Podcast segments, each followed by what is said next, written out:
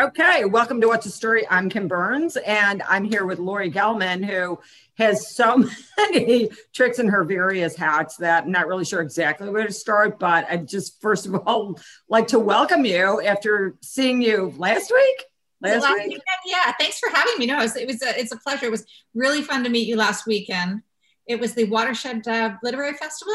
Yeah, the first one ever in Rye. And I was just commenting to our producer how amazing it was for what these people did as far as putting it together. And it was really fun, very funny.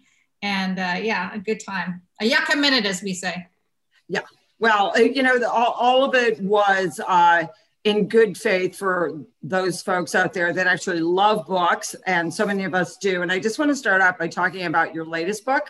And Yoga Pant Nation, I think that the sign of a good book, and you know this better than I do, Laurie, is that I really wanted to hang out in John Dixon's kitchen. There's so many things going on, and it's such a heartwarming story. And I think heartwarming can be misleading because it has great edge to it. And the thing I love about it, and then you're gonna have to tell me how you got there because it is your third book, is that you have so many great characters in her family that are fairly unconventional, all these really wonderful things that make it human-based.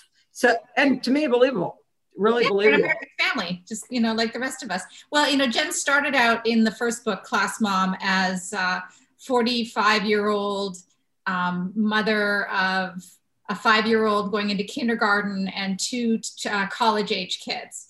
And she was the older mother in the room. She really didn't want to get back into that whole mess because she'd already done it with two girls. But she decided, and through her friend, got involved with the PTA and becoming a class mom. And her view on life has changed now that she's older. She's got a lot more wisdom. She's got a lot more snark under her belt. And she's just not going to take any crap from anybody this time around. And you have all those, you know, do you remember being a kindergarten mom, like the eager mom? And you're just first time around, you actually believe everything that they're telling you. And like your second book, You've Been Volunteered, is really the perfect title because that's what they do to you. Yeah. They volunteer you. No, I call it, it's like the mob. You know, once they suck you in, you can't get out. They'll suck you back in every single time. And believe me, I have tried to leave the PTA many times. It's just not going to happen. It's not easy to do. So anybody who's had any children in any types of schools can relate to this. Yeah. And I think the way that I really looked at it is that I wish I had read these when I was that kindergarten mom, because it takes a lot of years for you to get either the bravery, the knowledge, or just the veil lifted that, guess what, you don't really have to go along as much as you think you do. Well, so, I mean, I'm glad I wrote them after my 5 years as a class mom, because if I couldn't have written it the first year, I was too excited that I'd been chosen to be a class mom. I mean, the class mom to me was the coolest person in the school. She was always busy. She knew everyone, always on her phone. Hi, how are you? And, you know, I came into the school with a kindergartner. I didn't know anybody. So I was like, oh my gosh, I gotta be her. She's the coolest. So, you know, lo and behold, that's what sucks you in. And, well, and also it's a lot easier to feel like maybe your kid has a better place in the pecking order if you're hanging around. I mean, I think that sort of goes hand in hand. I wonder how popular my kid really is. Well, I guess if I'm there, I'll find out. But let's back up a little bit, because I think the whole idea of what you've done is not only fantastic from the standpoint that it's not easy to write humor novels. It's not easy to write anything, but to write them well and to have them be so well received. But this is not, you know, a first act or even a second act for you. Yeah, so I'd love to have the third act of talk to our listeners about what it's like to have this incredible career. I know you're Canadian and that you started in broadcasting, but you've had an illustrious career for 25 plus years. So why don't we touch on that a little bit? So you want to go back to broadcasting in Canada and then... Yeah, let's hear a little bit about it, because I think that there are so many people that I know that they stuck with the class mom way too long and now they're literally stuck, and you didn't do that. You unstuck yourself in such an amazing way, and I think it's inspiring. Well, I think I needed to do something because I did have this great career as a broadcaster. Even as I had little kids, I continued it. And then it got to be the point where it just wasn't, it was too hard to do both. And the girls really needed me. So I happily gave up, you know, my career, such as it was, for staying at home with the kids. And I mean, at that point I'd done Good Morning America. I'd co-hosted a talk show with Tom Bergeron on FX and then Fox. And then I was at CBS News when I just decided, you know what, this is an old story, but I was interviewing, who's that cute guy? See, this is what happens in your life. There's so many, they're so far away. Jude Law. I was interviewing Jude Law, and I asked him a question, and then I thought my boobs started to hurt, and I was like, "Geez, did I pump this morning?" And when I finally came back to the room, he had stopped talking, and he was just looking at me, and I had no idea what he'd said. And I realized if Jude Law can't keep me, you know, captivated, enchanted, then I better stop doing this and go home and do what I need to be doing, which I did. But once the girls were both in middle school, high school, and everybody was out, you know, I'd get Michael off to work in the morning and the girls off to school. And then I'd be like, wow, what are you doing all day? You know? So I decided I wanted to try to write a book. I tried to write a children's book because I thought that would be easy. It wasn't. But I knew I needed some way to, some creative outlet of some kind. And it was my book agent at the time who was listening to me complain about being a class mom. Because at first I thought that's what will, you know, kill my time is I'll be a class mom. But that's more soul sucking than soul searching. Do you know what I mean? It's just the worst job. It really is. It's really just comes down to being an obligation where obviously writing books. I yelled at my other parents and it's like, I don't work here. I don't work for you. Don't yell at me, please. I'm doing this on my own, you know. And you have to be nice, which I find to be the most difficult aspect of it. Yeah, you would say that. So while I was doing that and trying to write a book, I was complaining about being a class mom, and my agent said, "That's your book.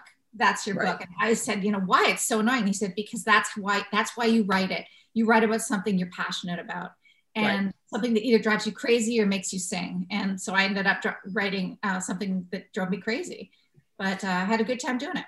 So how do you think that your career in broadcasting helped write books? There has to be some sort of link. And I just know it from being a creative and having a trajectory that there must have been something in the back of your mind, whether it was the ability to be spontaneous, except in the case of Jude Law. But, you know, where was it in your mind? Because, you know, we have all these different talent wells and we dip into them at different times, but that had to have existed because you cannot write this great book and not have had that in there someplace. I think that any sort of broadcaster is also a storyteller. When I was doing Unscripted and we were just talking, doing a little host chat, Tom Bergeron and I mean, that was, you had to figure out what you did the night before and make it sound interesting. So that was a bit of storytelling. And then when I was doing features at Good Morning America and also at The Early Show on CBS, they, you have 4 minutes to tell a story, and you're telling the story of these, either Jude Law or, you know, these great rescue dogs in the mountains that can find you in the snow, and whatever the story is, you have to tell it. So I think I was always writing anyway, but I was writing more just the facts of the situation. So when I finally got into writing fiction, it was like having the keys to the candy store. I mean, really, I was not limited in any way, shape, or form to what I could, how I could, you know, make this world. What I think is very interesting, having read a lot about your background and some of the really fascinating people you've met, the people you still know, what I found mesmerizing about Jen and her husband, Ron, is how absolutely normal their life is. And this is not New York City. This is Kansas City. This is not network television. This is owning yoga studios and being a spin instructor as the biggest aspiration of Jen's life at one juncture. And I found that to be so welcoming. And I'm assuming that you thought it was something that was relatable. I did, because I was tired of reading books about the Upper East Side moms of New York, the primates of Park Avenue, like just how hideous they all are. They're just, you know, and I know that that's like heightened reality at the very least, you know. I do know there are some mothers like that, but I mean, those type of books and that attitude about being a mother sort of took over for a little while. That was the narrative. And I thought, you know what, talking to my friends who from all over the country, it's the same crap in a different pile. There's nothing that we go through in New York City that they don't go through in Kansas, believe me, just on a different scale. So I decided to set it somewhere that could be relatable to everybody, sort of like a middle America, but not that Kansas City is typical America, because I've been yelled at for saying that. It's not, it's got its own uniqueness, but it is in the center of the United States. So I thought that everybody could sort of, you know, seep out from there and see themselves a little bit. Well, and I also think that there's something about New York City for the people that don't live here, sort of a Schadenfreude when bad things happen to the people of the Upper East Side. And so that for a while, of course, was why there was such an appetite for it, which in my opinion was squelched by the pandemic, which sort of took down the Kardashians too. I mean, we all sort of went, who cares? I mean, really stop it. And so reading something like Yoga Pant Nation, where these were just people who were funny and, you know, the husband is so nice. I mean, this guy is like, are you kidding me? You know, how delightful to spend time with Ron, seriously, who just is not. I have to say, he's patterned after my husband. He really is, because we have that. I mean, that's the other thing, that it's these like horrible marriages that you read about, of these like fighting and being nasty to each other. And I was just like, you know what? Not every marriage is like that. And my marriage isn't like that. We decided a long time ago that we would be nice to each other, that there would be no mean back and forth, and that's how we— What a revolutionary thought that is. Say it in a nice way. And if you know, something's bugging you, say it out loud. So back to the writing, again, I found that the flow of this novel in particular was really amazing. So I'm wondering if you can give our aspiring writers out there a tip on your continuity, which I thought was completely amazing. I mean, it was never when she would have a phone call with her friend Pizza that it wasn't sort of the same vibe between them. You really had to have either just a brilliant mind and able to pull these characters out whenever you needed to, and have them, again, be consistent so that they felt familiar to me when I saw them 20 pages later. Right. But what is the trick to doing that? Because I think that's where a lot of people just put something down and go, oh God, because of a disconnect. Well, you know, Yoga Pant Nation is the third trip around the park with this group that I've, you know, started with 7 years ago. And they really do live in my head. They are the conversation in my head most of the time, even when I'm not writing a book. It's always, you know, oh, I wonder what Jen and Nina would say about this or whatever. And, you know, not 100%, but it's always like sort of storing messages for the next time I get to write about them. And their relationship and her relationship with Ron and her relationship with her mother are so real in my head that I feel lucky that I get to keep writing about them, because they're not done as far as I'm concerned. Like after I finished Class Mom, I remember thinking, these people are not dead yet. Like they still have a life. They're going on, and their story is not done. And they're so glad when somebody asked me to write a second book. Well, and I have a feeling you're going to have to write a fourth and fifth. And then the inevitable question is, particularly because of your background and because of, all right, I'll start out there, because of who your husband is, how in the world do you not turn this into some sort of sitcom? Well, you know what? I really hope we get there. No one has come a knocking yet, but I think a lot of it these days is we're going to have to go out and get it ourselves. I have written the pilot for Class Mom, and I haven't shown it to anybody, but it's written and it's ready in case somebody calls and says, hey, you know, this would make a great TV series. I'm like, I know, I already have it written. And guess what? I'm ready. Guess who's playing Jen? You know, I already have a cast in my head and everything like that. It's not as easy to get things done as you would think, and to be, although there is a ton of places now because of streaming, there's so many places to get stuff done. There's just so many wonderful outlets for anybody's creativity. So I'm hoping. But you do have to, you sort of provide the content in a lot of those situations versus having them buy it from you to produce or I would rather do it because Jen is so much an offshoot of me that I don't think I could just give it to somebody else to take care of. I had a friend who wrote a book and then CBS bought it, but they were like, thank you. And we don't need you at all. And they just took his idea and ran with it, which is very nice, except that it was not his idea anymore. And it wasn't his vision at all. So we're hopefully going to do that. I'm writing the fourth book now. So when it's done, I will have basically 4 seasons of a show for whoever wants it. And we'll go out and start shopping it. So do you think that, talking about class moms, I mean, I have a junior in college, and again, I was the mom who was, yeah, I do. So and me too. Oh, really? Yeah. He's in Michigan. She's at USC. Well, look at that. Anyway, he's fantastic. And I guess, you know, the big question is, you know, going back to Max's early days, I was just hovering over him and on top of him. And then I have these 13-year-old twin boys now that I'm like, see ya. But only because I have more faith in them and myself. Yes. But anyway, I guess the question is, particularly after the pandemic or what have you, do you think that the PTSA or the PTA, depending on where you are, or I will not say out loud your acronym for your group of fundraisers because it's too— Do not. That's supposed to be read. It's not supposed to be said. I know, and it's too perfect, and I want everyone to laugh when they see it instead of me saying it. But anyway, do you think the pandemic changed at all the way we're interacting at our schools? Is there more or less of this? Are there more crazy moms? Because we know sorry, I'll say it, there's lots of crazy moms out there. There are. You know what? It's funny. I went to the first function from our school in 2 years. And I walked in and I saw all the people from our grade that I've been with since kindergarten. You know, we've been up through, and I had a small but very strong panic attack. I was like, I didn't know I didn't know what to say. It's like I've lost the ability to breeze through a room and just like chit chat, you know? Absolutely. I got so overwhelmed. I walked through the crowd. I went to the other end. I sat in the corner, and if somebody wanted to come and talk to me, fine. Otherwise, I wasn't going anywhere. I was just going to sip my drink and just and watch.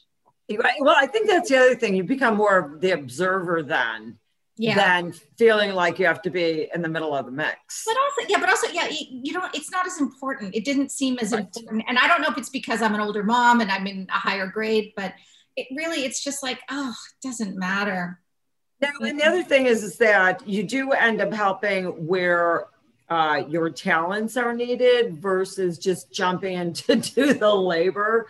I've really found that the older you are as a mom, the smarter you get about, well, I'm going to be good at that, but, you know, like I don't do bake sales because nobody's buying what I'm baking. Seriously, I was not the person who tried to bake bread during the pandemic. I was like, what good is that going to do anybody? And we're all getting fat anyway. Please, no more bread. Stop with the bread. Stop with the bread. But so I guess one of my last questions is really about, since women such as yourself who are accomplished and smart and have done all these great things, but somehow also have to give back. And the reason I'm saying that is not because I really believe you should, but because it will be a part of you, because there's so much of you out there in these books, and whether you really want to give back, you already are. So how do we let those moms know who are so nervous and so this and that, and aren't that comfortable in their own skin, which I want to go around to all of them and hug them. I mean, not really, but I really want to go to them and say, like, just stop. Just stop and give yourselves a break and everything's fine, which is what your novels are saying. But how else do we do that as women who are, you're a leader, how do we get that message out there? Such a good question. I mean, I've been asked to give talks where I just sort of, you know, the talk is called, Hell Yeah, There's a Third Act. And you know, it's embracing your empty nest and figuring out what to do next and not being afraid of it. With the moms, it's like any other segment of your life. You know, when you're a teenager, when you're in your 20s and you're stupid and you don't know, but you think you know everything. And then you get into your 30s and you're a little more wise. And then you have kids and all of a sudden you're scared again. This too shall pass. And just look at the people who are a little bit ahead of you for guidance and for knowledge of what's going on in your kid's life at that moment and how to deal with it. And just talk to friends, because talking is the best. Talking and listening. Listening is also a huge part of it, but, you know, don't be afraid to show your, you know, your warts. You know, we all have them. Nobody's perfect. Yeah, I know. I think that's a huge part of it, is exposing vulnerabilities seems like such a hazardous thing for some of these people to do. Yeah. And it's really obviously what makes us human. But so, somebody who's a stand-up comic, I will make the comment that those vulnerabilities, beyond making us human, actually make you likable. Yes. And I think some of those people have that backward, where they really don't understand that, you know, like, I'm the biggest goofball in the room, and I don't mind. Nobody's denying that, Kim. Right. No, I mean, that reputation is not in jeopardy, but it's so much more fun. And freeing. Oh yeah, and it's more relaxing. It's everything. But you know what? The joy is in the journey. You got to go through it. You got to go through the crap and the anxiety and all the bad stuff before you get to the point where you're just like, okay, it's everybody's journey. It's like living in a crappy apartment in your 20s with 4 other people because you can't afford anything else. You know, it's a rite of passage. You live through it and you move on to the next stage.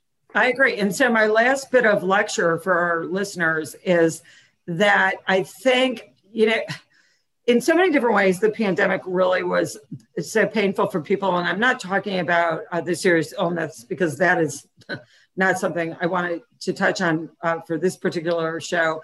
But the fact that we were so inundated with such negative information on a constant basis that some of it was superfluous and really, quite frankly, unnecessary, except for where really needed.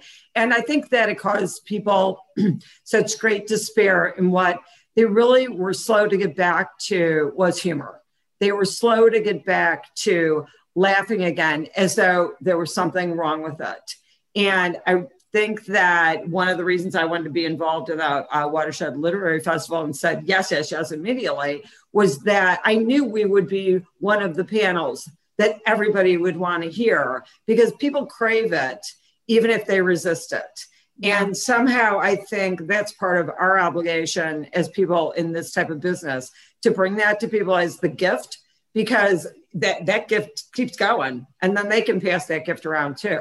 So that's my big thing. But having said that, I mean, as I write, and I said this at the Watershed Literary Festival, that my poor editor has to constantly say to me, no, you can't say that anymore, because things have changed so much, not just the pandemic, Me Too, Black Lives Matter, everything the pendulum has shifted all the way this way. And even if it's not, it's just a joke. It's not based in reality. It's not, you can't say it. So we're waiting for sort of it to settle back a little bit. And I think we're all, as humor writers, testing the waters of where that pendulum is right now, and when you can. And you know who's a great barometer is my kids. My kids just can't believe some of the things I say, and I'm like, what? I won't say it because I know I'll offend somebody. But you know, I get the same thing from Max. He's like, Mom, you just said that, and I said, I'm in my kitchen. I mean, but the other thing is that what I try to explain to the Maxes of the world, who of course are smarter than half, because, you know, they have the age and, you know, but is that what is fantastic about humor, and I understand that obviously the PC aspect of it and how far the pendulum has gone, but what's unbelievably brilliant about it is that if it involves your own self-deprecation, you're not harming others. So always start from that base, and then have your little ripple go outward, and then see where you are, instead of starting from outside, where you can't offend people. But you can't offend people by telling them what a moron you are and why.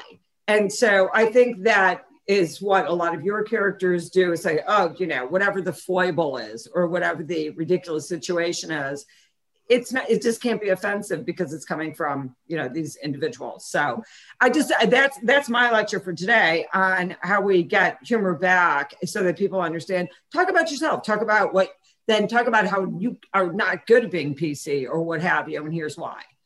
Yeah. So, I never thought I'd be like, I remember my mother saying horrendous things, and I was just like, oh my God. And now I'm that person. I, you know, I'm not in what I would think. I used to say to my girls, you should have heard your grandmother talk. Oh my God. And trash talking everybody. Right. That's right. That's right. Anyway, Laurie, anything else you want to add? You know, just if there are any empty nesters or soon to be empty nesters out there, be brave. Do not shy away from it. Embrace it. Figure out what it is you want to do and just do it, because you know what? What's the worst thing that could happen? You fail? Done that, been there. You know, it's, and you try again. Right. It's never, you know, no attempt is ever a failure, because it always somehow leads to whatever the next thing might be with self-knowledge. So look at me. I'm so full of wisdom. Today is Friday. Are today? What do you need me for? Nothing. Gosh. And I can do the show all by myself. All right, so everybody needs to buy Laurie's books. This is the third one, Class Mom, You've Been Volunteered, and Yoga Pant Nation. Anyway, thank you. I hope to see you soon. We'll get the kids together. It was so great to talk to you again. Take care of yourself, okay? Thanks, Laurie. See you soon. Okay, bye. This is What's the Story. I'm Kim Berns. Thanks for listening.